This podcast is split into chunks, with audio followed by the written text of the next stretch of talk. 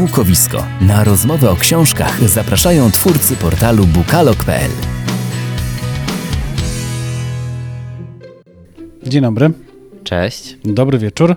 Witamy się z Wami w zależności od tego, o której porze dnia lub nocy nas słuchacie. To jest drugi sezon Bukowiska i drugi odcinek. Są z Wami przy mikrofonach Maciej Januchowski i Jerzy Bandel. Dzisiaj, tak jak zawsze, przygotowaliśmy dla Was oczywiście mnóstwo dobrej literatury z okazji e, pierwszego dnia lata, który ostatnio mm, miał miejsce. Kilka książek idealnych na gorące letnie wieczory, poza tym recenzje, ale najpierw kilka wiadomości i kilka informacji o tym, co wydarzyło się na rynku czytelniczym i w świecie literackim w ciągu ostatniego tygodnia. Zaczniemy od przykrych informacji. W tym tygodniu czytelników na całym świecie obiegła informacja o śmierci Carlosa Ruiza Zafona. Autor Cienia Wiatru zmarł w wieku 56 lat, ale zdążył zgromadzić miliony czytelników w wielu krajach. Bez wątpienia jego najbardziej znaną serią był Cmentarz Zapomnianych Książek, uznawany, jak się dowiedzieliśmy, za najpopularniejszą hiszpańską powieść zaraz po Don Quixocie. Sprzedała się w liczbie 15 milionów egzemplarzy, była tłumaczona na wiele języków i wielokrotnie wznawiana.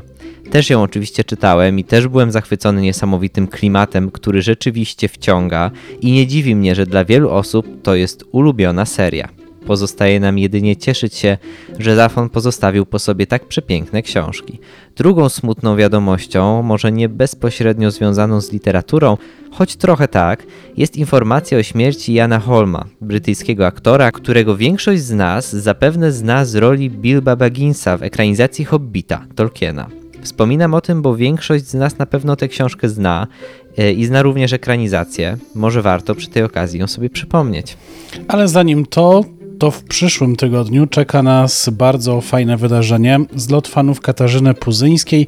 Jest to czwarta edycja tej imprezy, a dokładnie rzecz biorąc chodzi o fanów sagi Lipowo. Do tej pory te spotkania odbywały się w dość licznym gronie na żywo. W tym roku jednak przez pandemię koronawirusa wydarzenie będzie miało inny charakter domowy. Nie oznacza to jednak, że będzie nudno. Przecież najważniejsze, że odbędzie się spotkanie z autorką. Co prawda przez internetową transmisję, ale jednak i to uwaga każdego wieczoru. Tak przynajmniej przekonują organizatorzy i też ci organizatorzy zapowiadają inne atrakcje, między innymi miejsca z książki, w których fani Puzyńskiej jeszcze nie byli. To brzmi interesująco. Dołączyć do zlotu można poprzez wydarzenie na Facebooku. Wystarczy wyszukać czwarty zlot w Lipowie, edycja domowa. A zlot rozpoczyna się w piątek 26 czerwca i potrwa przez 3 dni.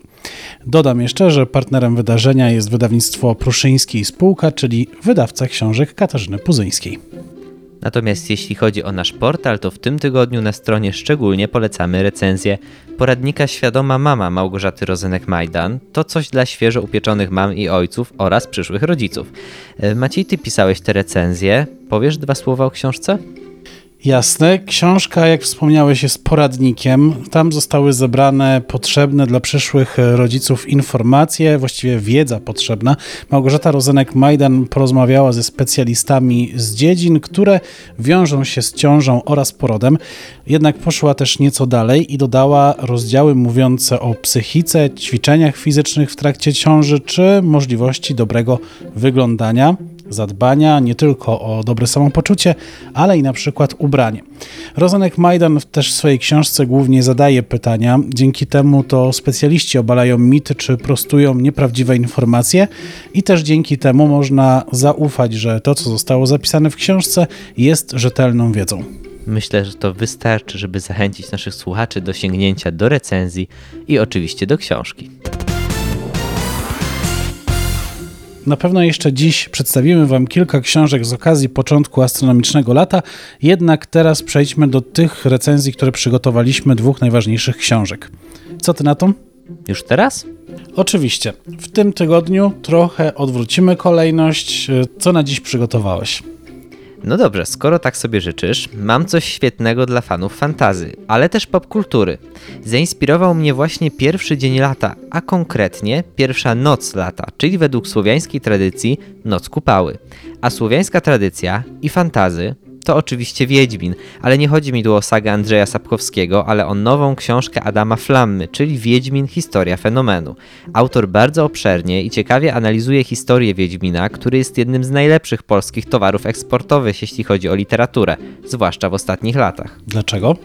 Przede wszystkim z powodu gier komputerowych, których jest bohaterem, i serialu Netflixa, który miał premierę pod koniec ubiegłego roku, ale czytelnicy na całym świecie uwielbiają również prozę Sapkowskiego.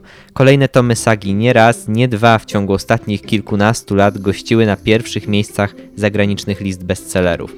Myślę, że duża w tym zasługa samego autora, który, jak sam przyznaje, świetnie zna literaturę fantazy i stworzył bohatera niesztampowego, wyjątkowego, powiedzmy sobie wprost, kogoś takiego jeszcze nie było w fantastyce światowej. No dobrze, ale czy to jest powód, żeby od razu wydawać o nim całą książkę? Co czytelnicy znajdą w historii fenomenu i czy warto wydać na nią niebagatelne 70 zł?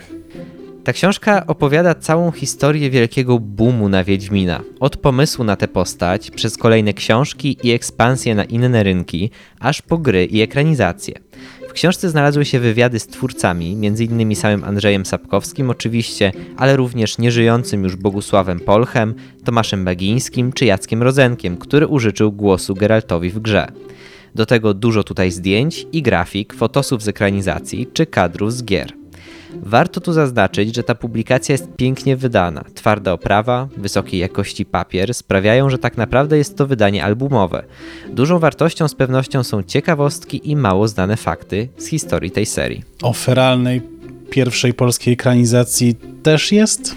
Tak, co prawda feralne i co prawda wiele osób niespecjalnie za nią przepada, ale to już teraz kultowa ekranizacja i w ten sposób trzeba na nią patrzeć.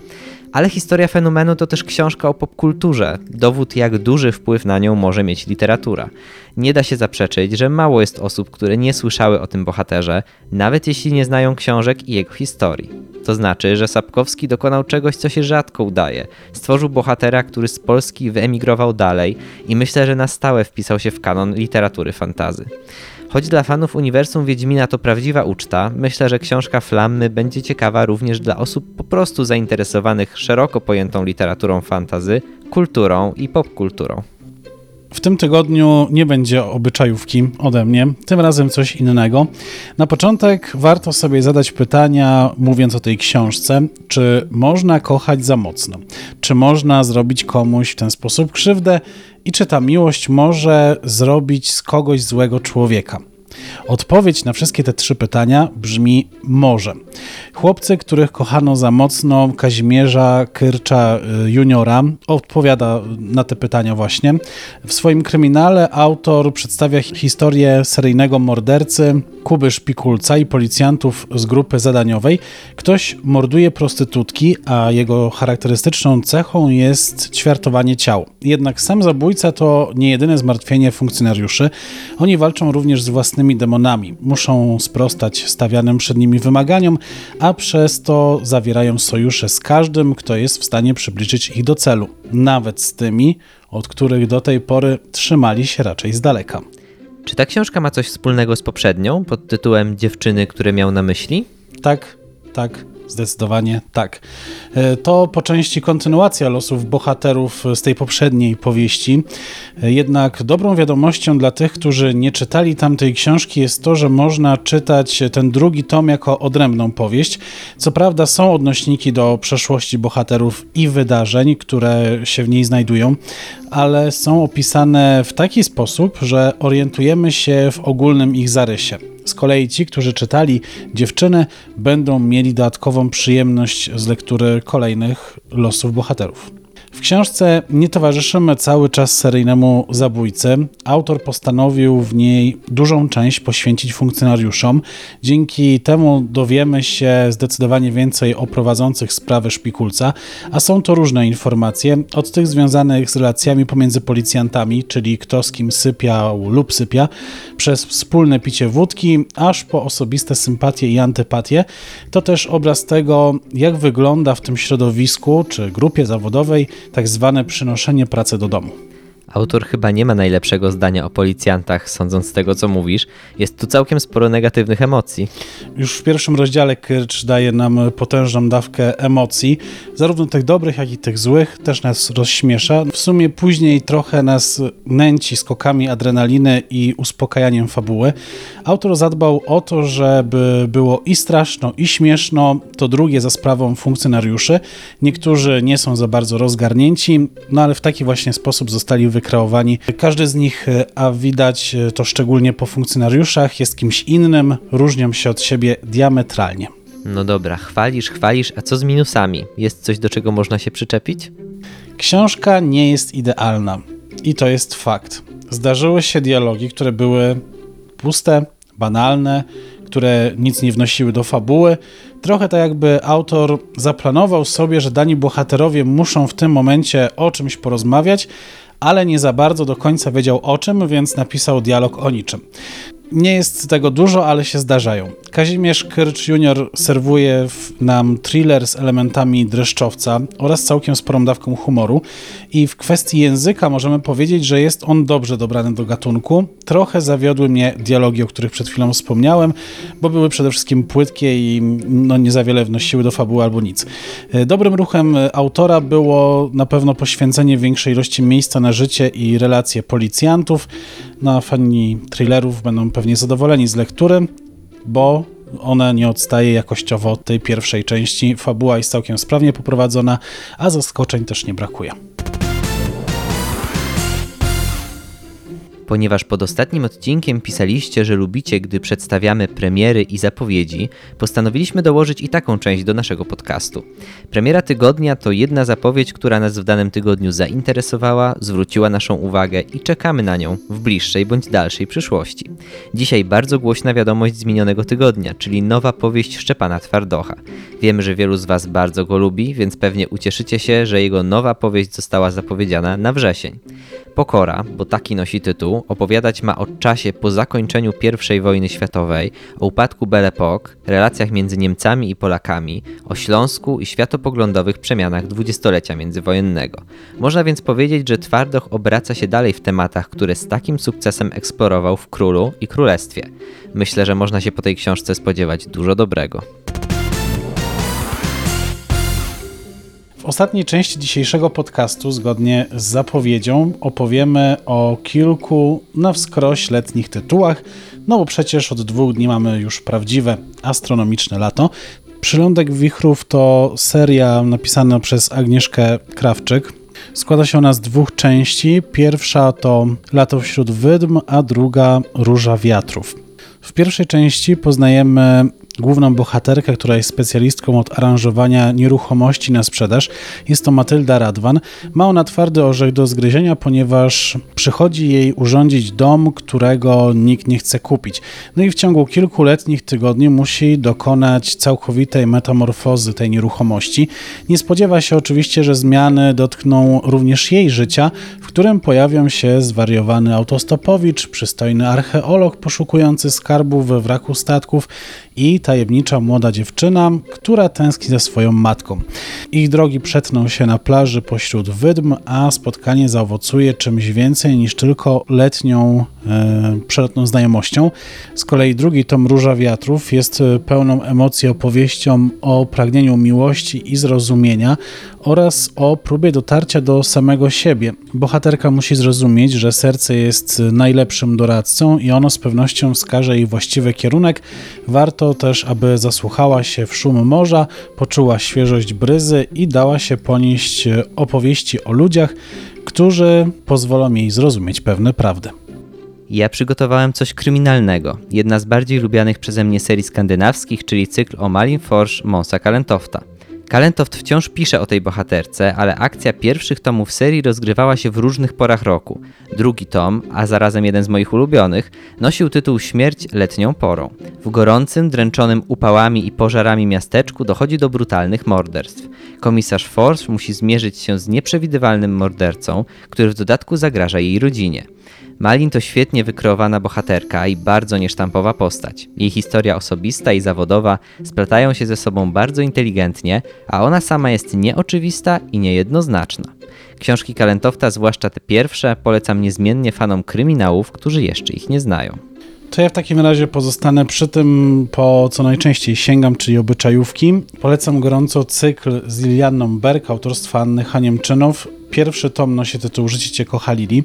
Tu poznajemy naszą główną bohaterkę i jej problemy. Najpierw z pracą, co szybko się rozwiązuje, a później z narzeczonym, który na niej żeruje. Jednak ten problem również dość szybko znika, kiedy Liliana nakrywa mężczyznę na zdradzie. Anna Haniemczynow daje swoim czytelnikom potężną dawkę pozytywnej energii. Mógłbym powiedzieć, że to całkiem miła książka motywacyjna, nawet autorka na jej końcu zawarła złote myśli, które można sobie powtarzać. Kilka jest naprawdę dobrych i łatwych do zapamiętania. Nie zabrakło również humoru. Ten, kiedy miesza się z optymizmem, powstaje świat niezwykle pozytywny. Nieraz można było się zaśmiać, nieraz pomyśleć, że taki świat jest daleki od tej naszej codziennej rzeczywistości. Jednak ten podkoloryzowany świat nie przeszkadza, nawet można powiedzieć, że sprawia nam przyjemność i chcemy w nim pozostać.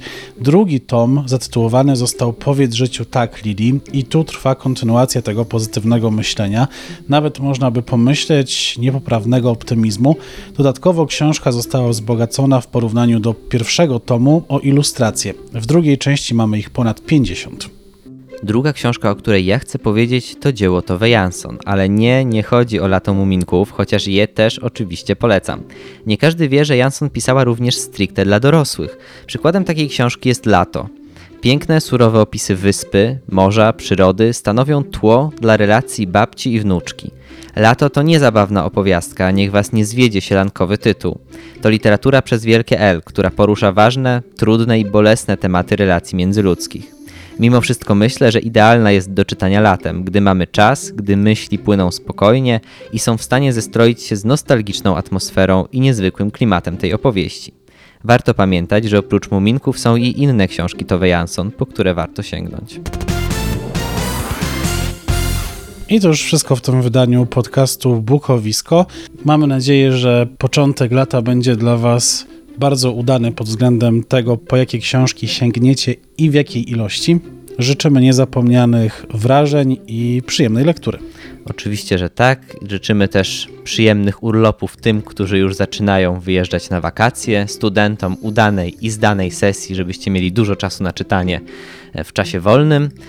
Mamy nadzieję, że kolejny odcinek Wam się podobał, że skorzystaliście na nim i macie jakieś inspiracje do sięgania po kolejne dobre lektury.